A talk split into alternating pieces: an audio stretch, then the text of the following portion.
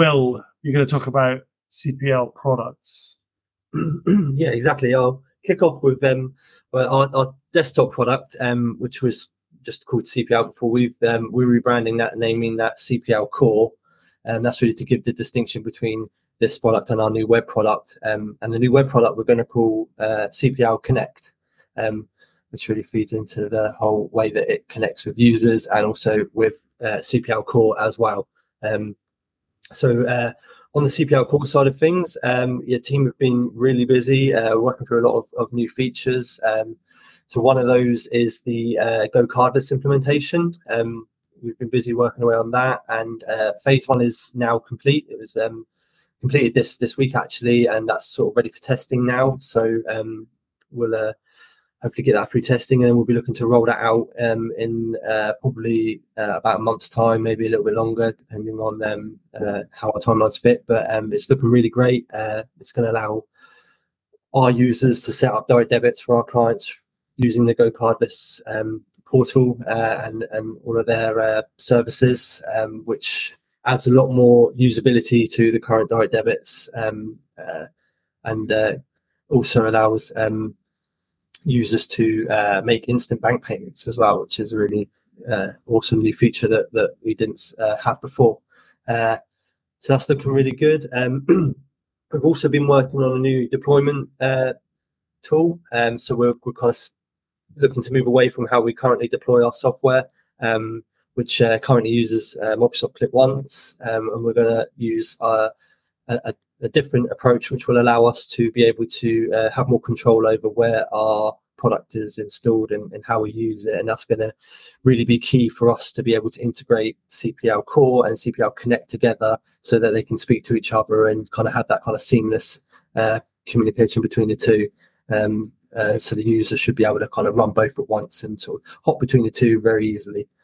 Um, so that's coming along really well as well. And again, we're sort of looking at probably a kind of one to two month timeline before we start rolling that out. Um, um, the other thing that uh, the team have been busy working away on, which has started in, in the last uh, few weeks, is the pending sales module. So this is a brand new module in CPL Core that's going to allow property factors when they have a, a sale coming uh, in the pipeline for, for one of their properties, they can start to record all the information for that sale, um, uh, anything to do with sort of documentation they might need to send the solicitors, uh, any kind of queries or any um, information they need to provide to the owners or the potential buyer. They can do that within the CPL core system without having to actually process the sale through. So if it then falls through, they don't have to go ahead with it anymore. And if it's delayed, then that doesn't impact the current system and the current owner stays as they are untouched. Um, we did have a lot of mechanisms in well, we still do have a lot of mechanisms in the system to allow you to adjust it anyway, but this just kind of makes it a lot lot easier and it adds a lot more functionality around um, being able to record documentation of that sale um, and things like uh, potential selfies, and that can also be recorded in there too. Um, and that's also coming along really well. Uh, I've got a demo next week with uh, with the team to for them to show show how that's coming along. But um, what I've seen of it so far is looking really good. Um, so that's uh, that's the, the, kind of headlines of CPL Core. Moving on to CPL Connect, which is the, the new product which we're aiming to release uh, uh, in October. Um, at least have a first version to start showing people. Um, and that's uh, uh very, very close to completion. Obviously, with it being coming out in uh, October, but it's been something we've been working on for uh, a fair bit of time now. Um, and we're really happy with how that's looking. Um, the stuff that the, the developers are working on at the minute includes client case tracking. So uh, that's a way for uh, property factors, property managers to be able to track client queries from start to finish so that they don't lose track of anything. And those can all have SLAs applied and it will track all the communication between the uh, the client and uh, sorry the, the factor and the owner and it isn't just owners either it could be uh, contractors or, or anyone else that they interact with outside of their business um, so that's that's uh, well underway and it's looking really good. Um, we also have um, the a brand new calendar feature, which is um, looking great. That's going to allow the users to um, be able to keep track of all their tasks and their SLAs. So, you know, linking back to that kind of case tracking, if they needed to get back on a client, one of those is going to pop up in the calendar and let them know they need to do that today, else they're going to breach their SLA on that that reply. Um, and yeah, that's uh, looking really nice. It's all web based and um, it's uh, going to look very familiar to anybody who's sort of used any calendar based systems and such things like Google uh, or um, Google Calendar or uh, Microsoft Outlook. Uh, it's very similar look and feel, uh, so you should be right at home with that.